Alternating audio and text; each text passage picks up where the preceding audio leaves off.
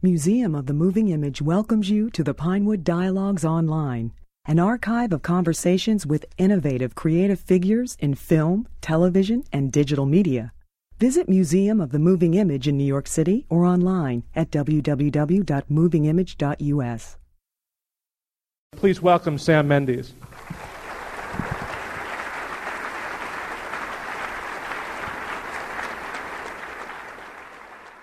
Know, after the incredible success of, of, American Beauty, after such a great debut, everybody's sort of looking to what to do next. And, and could you talk about that process, how you, how you uh, decided that Road to Perdition would be your second film? Well, the first thing I, I did uh, was go back home after the six months on the road with American Beauty. It felt like a kind of uh, a t- touring with a rock group, you know, wandering around the country with Kevin Spacey. And um, uh, hard living. Uh, and uh, it, it uh, you know, after the Academy Awards, the best thing that that could have happened was what did happen, which is I went I went back home and uh, and I went back and did a play, and uh, I had a chance to not think about it for a while. Uh, because I think if I did, I would have just frozen. I think for about the first three or four months, I was just, I thought, well, how am I going to, I kind of trapped myself. You know, I painted myself into a corner. I, and, but then I, uh, you know, the moment you, re- you read a, a, script that you want to do again, it's like the director muscle kicks in. You start thinking in pictures again, and you get lost in a story, and you feel passionately about it, and you stop thinking about the end result, and you start thinking about the minutiae, and it's the minutiae that keep you going, hmm. and that fascinate you on a day-to-day basis. It's, it's, you know, who you're going to cast, and it's uh, who else you're going to cast, and where you're going to shoot it, and how you're going to shoot it, and developing a shooting style. And suddenly all the worries go out because you're focused on something completely. And I think that it's only now, strangely, now it's sort of there's a, there are posters and people are seeing the movie that I, I kind of feel nervous again because mm. you know suddenly it's out there and you can feel people's hopes and expectations and yeah. um, and I think if I'd been worrying if I'd been worrying too much about the end result I wouldn't have done anything at all I'd still be just waiting you know and I think that that's what you can do the other thing is you know I've made one film before this and I want to albeit in a quite a broad public spotlight. I want to keep stretching in different directions. I don't want to apply the, sh- the same shooting style to another piece of material. I wanted something that would pull me in another direction, that would force me to shoot in a different way, would force me to design and to and to compose shots in a different way. And uh, there are certain similarities, definitely, but there are more differences, I hope, than similarities. And one of the things that attracted me to the piece was it was completely different. Now, was your first encounter with Road to Perdition in the form of the graphic novel, the, the sort of comic book novel in which it was first published, or was it the screenplay? Uh, it was a screenplay, mm-hmm. actually, and I'm glad it was a screenplay. And the reason that I'm glad is because when I read the screenplay, I started thinking immediately in the images. The images that, that came to me were from the screenplay. Mm-hmm. And I didn't even realize, actually, at that stage, that it was from a graphic novel. And about two weeks later, someone sent me the graphic novel.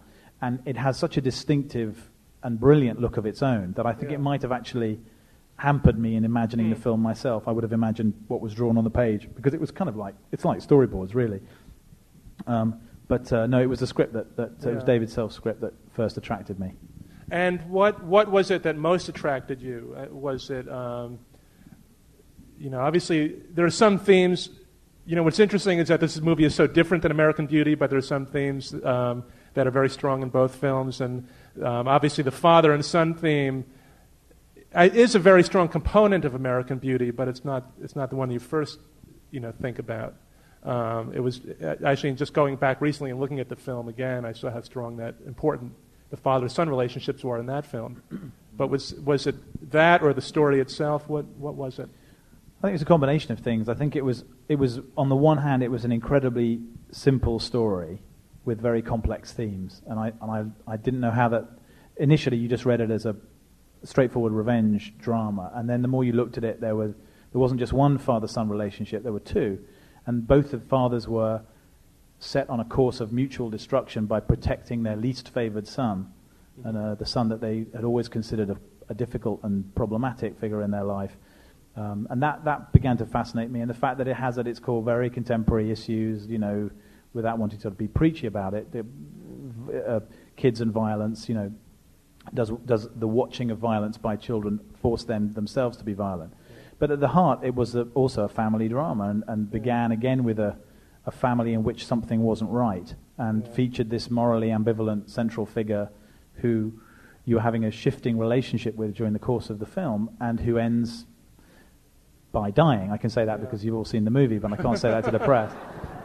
Right. Um, in a slightly more, even more graphic way than Kevin Spacey, you know, cops it Yeah. at the end of American Beauty. So it's, it, it, you know, there are similarities, but, but I think that the other thing is, and, and it would be wrong to ignore this, there was also the landscape of the picture and the canvas against which it was told was very attractive to me. I found the, the kind of bleak poetry of the emptiness, the sense of father and son getting lost in the, in the Midwest and under those blank skies and the flatness of the landscape and the, the beauty of the place and the sense of it starting in darkness and moving to light, starting in winter in this frozen world and moving to, Yeah. to, to spring as the central figure became humanized. You know, those things really interested me, and I felt they were built into the story um, quite clearly from the beginning. And how would you say you got a feeling for the landscape and for this particular American landscape? Um, is there any way that you sort of uh, immersed yourself um, in, in tra- you know, looking Yeah, at real I- landscapes? well, I mean, both on both movies, I, I found myself depending a lot on the location scout to, Mm. to learn about the landscape, and uh, and I also with this one particularly changed the script and changed certain scenes to fit locations that I found that mirrored the emotional state. Without wanting to sound pretentious, the emotional state of the characters yeah. during the, the story, and so I shifted. Scene, that diner scene was originally set in a town, and I put it on its own. Hmm. I, I felt that the, the isolation was important. Mhm. Um, all sorts of things like Connor living in that hotel at the beginning, Yeah. the sense of him being isolated from the family.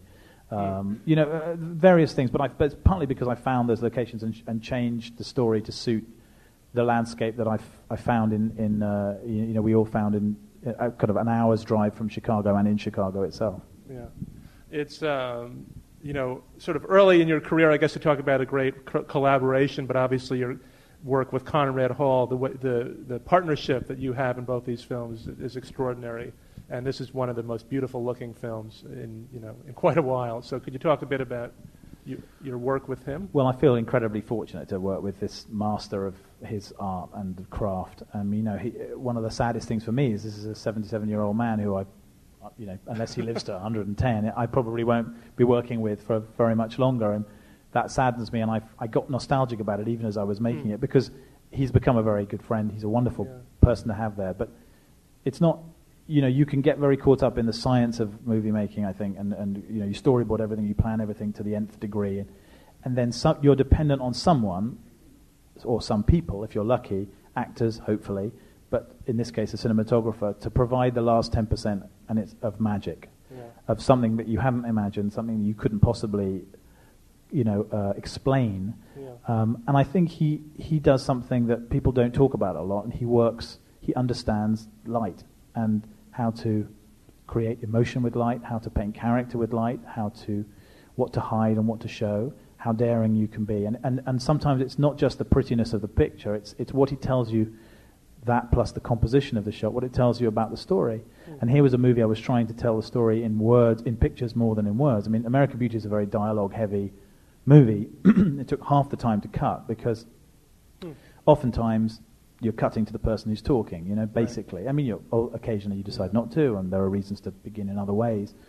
Um, uh, but here, because I, I knew that the story had to be carried in pictures more than in words, I took a huge amount, I shot much more footage, um, and I was much more dependent on Hmm. the light to create the atmosphere and the emotion. And I was also very dependent on Tom Newman, who wrote the score, Mhm. to again add another dimension of emotion to the story, which, you know, if, if mistreated, could be cold because I was trying to deal with it in a way that was at arm's length and not Yeah. uh, uh, sentimental and not indulgent Yeah. of the emotion. Because I think with a, with a kid, you're only Yeah. uh, just hair's breadth from sentimentality. Well, there seems to be an interest of yours, um, certainly in both the films, of finding a balance between a kind of tough, unsentimental look and a real intimate emotionalism. And, and um, you know, when I first saw American Beauty, I thought of, I remembered all the sort of tableau shots, you know, the, um, you know, some, some of the dinner table scenes and some of the very sort of theatrical looking tableaus. But um, again, in seeing the film again, and in this film tonight, there's a real powerful use of close-ups that you don't you don't you seem to use close-ups a lot, but when the, when you do use them, they seem to be very pointed and very effective. Could you talk about sort of how you decide when to use a close-up? And, and Well, I mean, I think that uh, I think there are two things that I, when I came to make the first movie, I kind of, um, you know, I continued what had been a lifelong crash course in, in movie making by watching them. And I, and I began to realize the way I wanted to make a film by watching people make films in different ways. And I, and I thought that the two things that were most overused were Steadicam. Well, three things really: excessive cutting, Steadicam, and close-up. Right. And I just, it's purely taste. I mean, it's nothing to do with anything else. I have no philosophy. I have no way I think other people should make films. It's just what I like. Yeah. And, and uh, you know, I, I, I remember very distinctly watching The Ice Storm, which I thought was a wonderful movie, and I'm a huge admirer of Ang Lee's work. And, and I remember very right at the end, he, he cut to, the close, to a close-up of Sigourney Weaver waking up in the sunlight after her own son had died, and she didn't know this yet.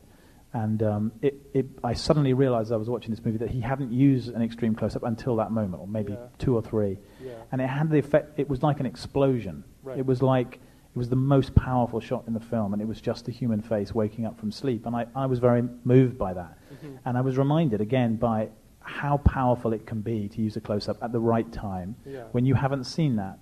And I think that also, when you study movies in the 30s and 40s, the close-up use of close-up is minimal. I mean, if, if Yeah, ever, well, certainly the gangster movies, that, um, you know, you're you're uh, uh, you're using them sparingly. And I think television, and the other thing is the monitor screen, which I think is a very dangerous thing.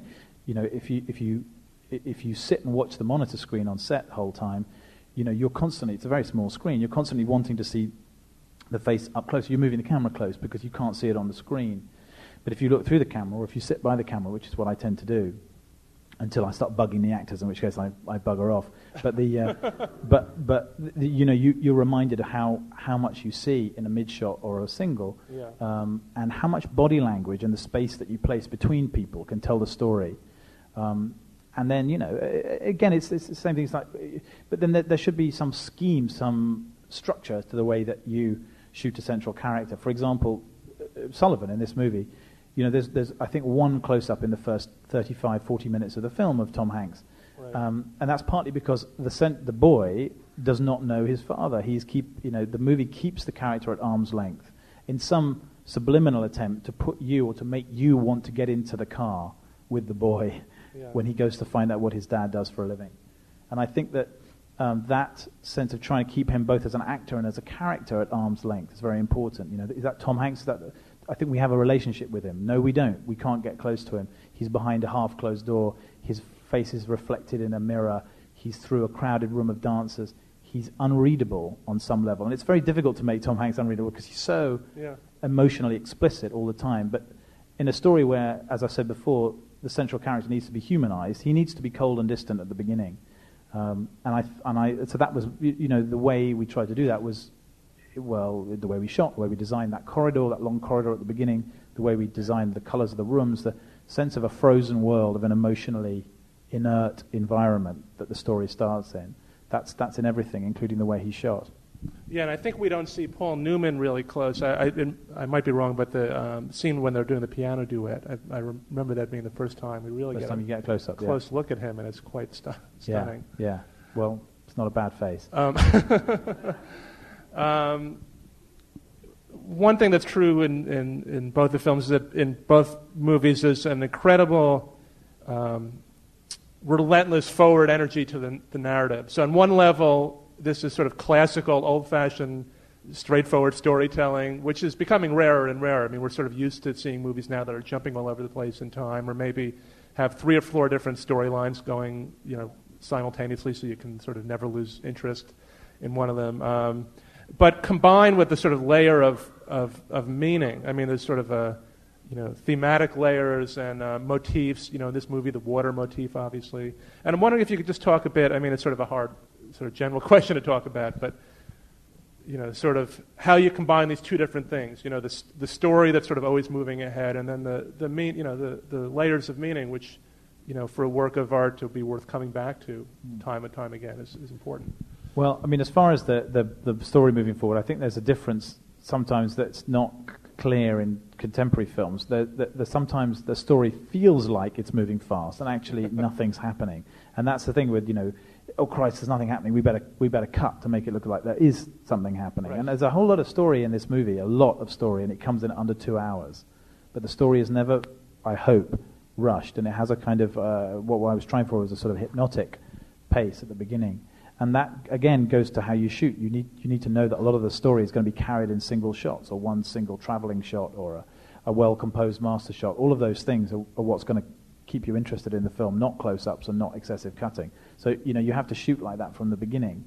There are certain scenes, there's that scene in the dance hall when father and son are talking about when do I get my share of the money, and he says, How much do you want? He says, $200. That's just a two shot.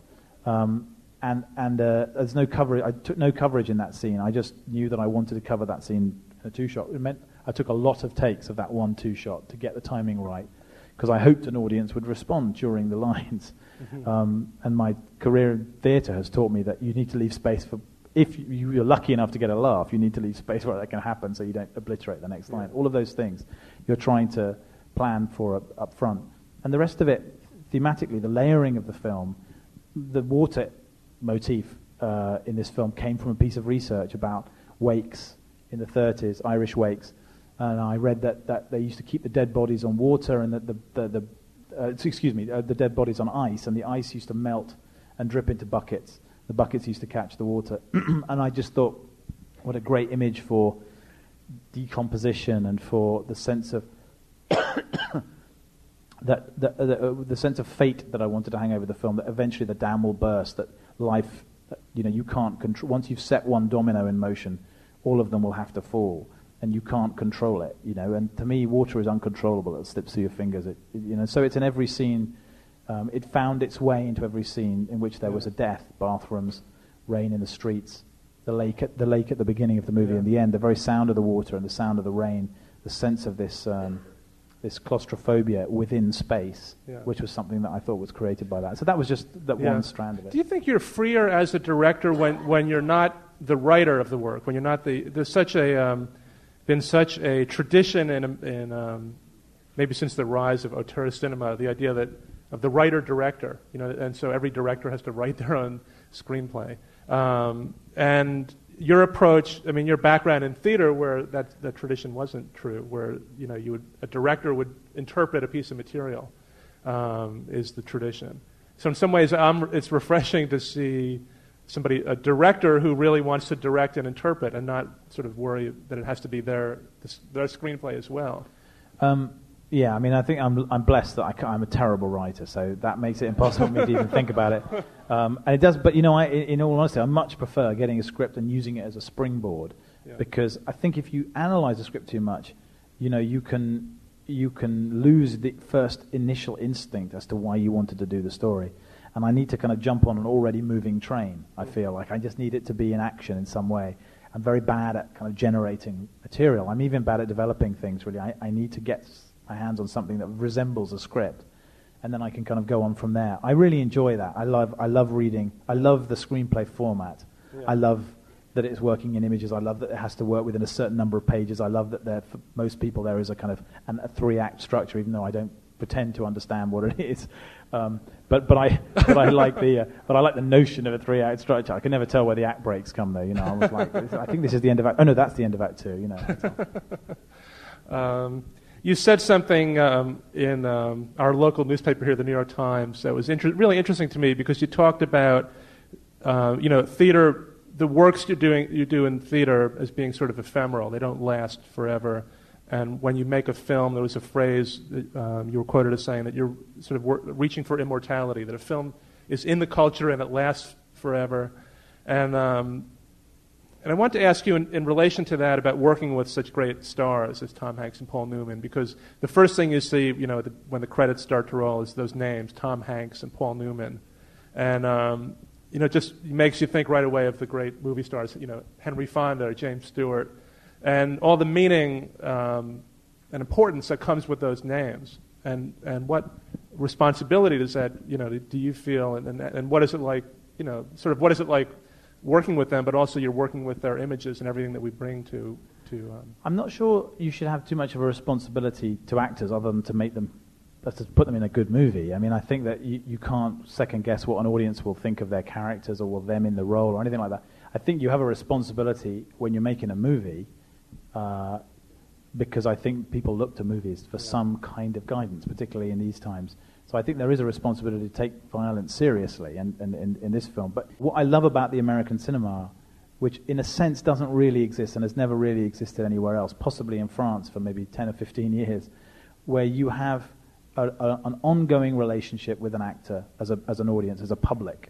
You know, you have a sense of what Tom Hanks represents, mm-hmm. and you can start, you can use that or you can subvert it, and you can enlarge an audience's relationship with a with an actor in some way. And that's what I felt. You know, if you look at something like a movie like Vertigo, the way you take the existing notion of Jimmy Stewart and you turn it around, you turn it on its yeah. head. Um, someone asked Hitchcock, who was great with one-liners always, um, what, why do you cast movie stars in your movies and not just actors? You know, why do you cast Cary Grant and Jimmy Stewart? And he said, because it saves me 20 minutes of exposition. The audience already knows these characters. They know these men. Right. I can just get on with the story, you know. Right. And uh, and you certainly know when you watch North by Northwest, you know what he means because they tell you, he tells you nothing about Cary Grant, but you absolutely know who he is. Right. You know, he's your best friend. He's Cary Grant. You know, right. and uh, it's like, uh, of course you're going to watch. You're going to want to cast Cary Grant. There's another Hitchcock phrase actually that, that that was with me all through the shooting of this movie, which is another one-liner, which is shoot your murders like love scenes and your love scenes like murders, which I think is one of the greatest things ever said about about movie making. And uh, and, and the, the idea behind that, subvert expectations, twist cliches, um, think of it from, from the, you know, turn, from, turn it 180 degrees and then think of it again. That there is a scene at the end, the scene between Tom and Paul in the rain, which is shot as a love scene, even though there are nine people killed, and, and right. scored as a love scene, and the sound is dealt with in an appropriate manner too. Yeah. And I think that that was something that I was, I was looking to try and achieve. Now, was that scene written, um, that's, that scene was very different than what we, what we see in the book, in the original novel. The idea of just having the two of them, this very pared down scene that you know evokes a showdown from a classic western, maybe. But was that something that was in the script? Was that I mean uh, that was something that I developed with David. Yeah. I, I, had a it was orig- the original script, and those who don't know, he killed him in a boxing ring during a union rally in front of about three thousand people. Right. And uh, he killed about twenty other people, and it was it's a festival of blood, and. Um, and uh, it was kind of an amazing scene, but, but it was uh, completely incredible. He walked out, of course, unscathed, and um, being a hero. Uh, and I just, I partly thought within the context of this, even though this is not a real movie in the traditional sense, that's incredible. Uh, but I also wanted something that was a personal scene between the two of them. And, you know, there's a big change between the movie and the graphic novel, and that is that in the movie, Paul Newman's character is a conflicted man, not just a bad man. He is someone who also, like Tom, right realizes that he has built a life on sand and that he is a he's a morally bankrupt human being. But he's covered that up brilliantly with a show of warmth and friendship for years. And uh, another invention, and I don't know when it came along, was this uh, Jude Law's character, the photographer, which, um, you know, to me, um, you know, echoed the son with the video camera in American Beauty. Um, you know, this idea of the observer, and that's and that's new. That's not in the novel at all. The idea of this ca- sort of cameraman. That was David. Slash, that was okay. that was the screenwriter's creation. That was David Self's yeah. creation. But um, Jude brought a very, a very distinct um, originality to it, and, and I loved working with him on it. And uh, but we based it. The photographs you see in the movie are photographs taken by a police photographer. Um, genuinely at the time. And what's fascinating about the photographs is not that they're very well composed and and strangely beautiful, which they are, and there are many thousands of them, and they're all unsigned. But that the photographer in almost every photograph has gone to the crime scene, moved the dead body into a place which makes a better photograph. You know, moved moved the hat and like rearranged some of the furniture. I mean, it's right. bizarre. You know, and you can see he's moved it because you know the bloodshot, the the the the, the blood splatter is over on the wrong side of the wall, or the, the bullet hole is on over. And it, and, and that man that moved the body to make a better photograph, that's kind of who he is. yeah. um, that man who took all those photographs. And it's the published in a book called Evidence. It's an amazing hmm. book. Mm. Um, and you can see his feet because he used a tripod. So you see his feet occasionally, but you never see him. Um, just to, to jump back, we did talk a bit about Tom Hanks, but just to jump back to that and his performance, because it is a different kind of role. It's not, I mean, Cary Grant also is, uh, I think, sort of an underrated actor because he was able to do so many different roles and always seemed like Cary Grant. But this is Tom Hanks. This is a different Tom Hanks than we've seen. Um, and could you talk a bit about what, you know, yeah, how I you work that, with him? I, I, think that, um, I mean, I think you put your finger on it. You say he's not. He, the thing about Tom for me is that he never stands outside the character and comments on it. He never says, "Look, You know, look, it's just it's okay, guys. It's just me. It's Tom Hanks. You can relax. You know, so there's no there's no wink that just lets you off the hook. There's no little moment that says, "Ah, but he's a good guy, really." You know, he just he's very contained, and I think we work very hard on taking away things that we felt the character couldn't say or didn't have the ability to say. He did not yeah. know how to communicate with his family. He did not know how to analyze his own situation within the narrative. You know, I think films are very fond of lines like, I don't know, uh, you know, the, uh, uh, in, in a scene, for example, where he goes to see uh, Frank Nitti, uh, th- th- there was a line that uh, at one stage they would have liked me to put in something like, "My wife and son are dead. Would you walk away?" You know, this kind of weird, kind of rhetorical. People don't speak like that. You yeah. know, um, this kind of sense of you want the audience to be in my shoes. Would you walk away? This, this and and it, it, movies are filled with that kind of you know rhetoric speak. You know, ah, but David, you are a man who knows no love, and a man who knows no love knows no fear, and a man who fears nothing. Well, who is he? You know, it's like, hang on a minute. I, I the thought I knew what was going on at the beginning of that sentence, and I'm yeah. lost now. You know, so it's just that that kind of strange. You know, bar- it sounds important, but right. what are you talking about? You know, right. And anyway, people don't talk like that people are inarticulate. They say the wrong thing. Right. And I think one of the things I love about the scene with Frank Nitti, with Stanley Tucci, who's brilliant, I think, in the movie, is that is that the, the, the is, is how inarticulate Tom is, how inarticulate, how he says it wrong at the wrong time. He has an idea which is slightly off balance about how he how his first line will sound to Frank Nitti. He's nervous too, yeah. and I think that the violence also is is an attempt to kind of capture what I, I, know, which is blessedly little about violence, which is that it happens very fast, and when it does, it's very, very awkward. It happens when people are off balance, people get hit in, in, in odd ways and stabbed in odd ways, and, um, and, I, and, I, and I think that, uh, and it's very, very explosive, and it's over in a flash, and uh, you know, it's only afterwards that you reel it back and you, you go back over it in slow motion. Yeah. What was um, were the things that you had to do physically with Tom Hanks? I read a little bit about about makeup, um, the, the makeup artist you know, he, he looks, his face looks sort of tougher and, and um, looks a bit different than, you know, we Yeah, we did some And also you have the lighting of the, I mean, the fact that he's wearing a hat so much. Yeah, the hat, the hat helps, but, you know, it's from the inside, really. I mean, that kind of thing is only a grace note on, on what he's doing. He, he, like Paul, is very, very still in yeah. the film, and a lot, of, a lot is achieved by not looking at people. Um, yeah. And when he does focus on them, um, you know, focusing a little bit harder than anyone else. I, I, I mean, it's, it, these things happen on the day, and, and you piece it together very gradually in the cutting room. And there isn't a kind of master plan. But yeah. I did spend a lot of time asking him to talk quieter and lower, yeah. um, and not move so much.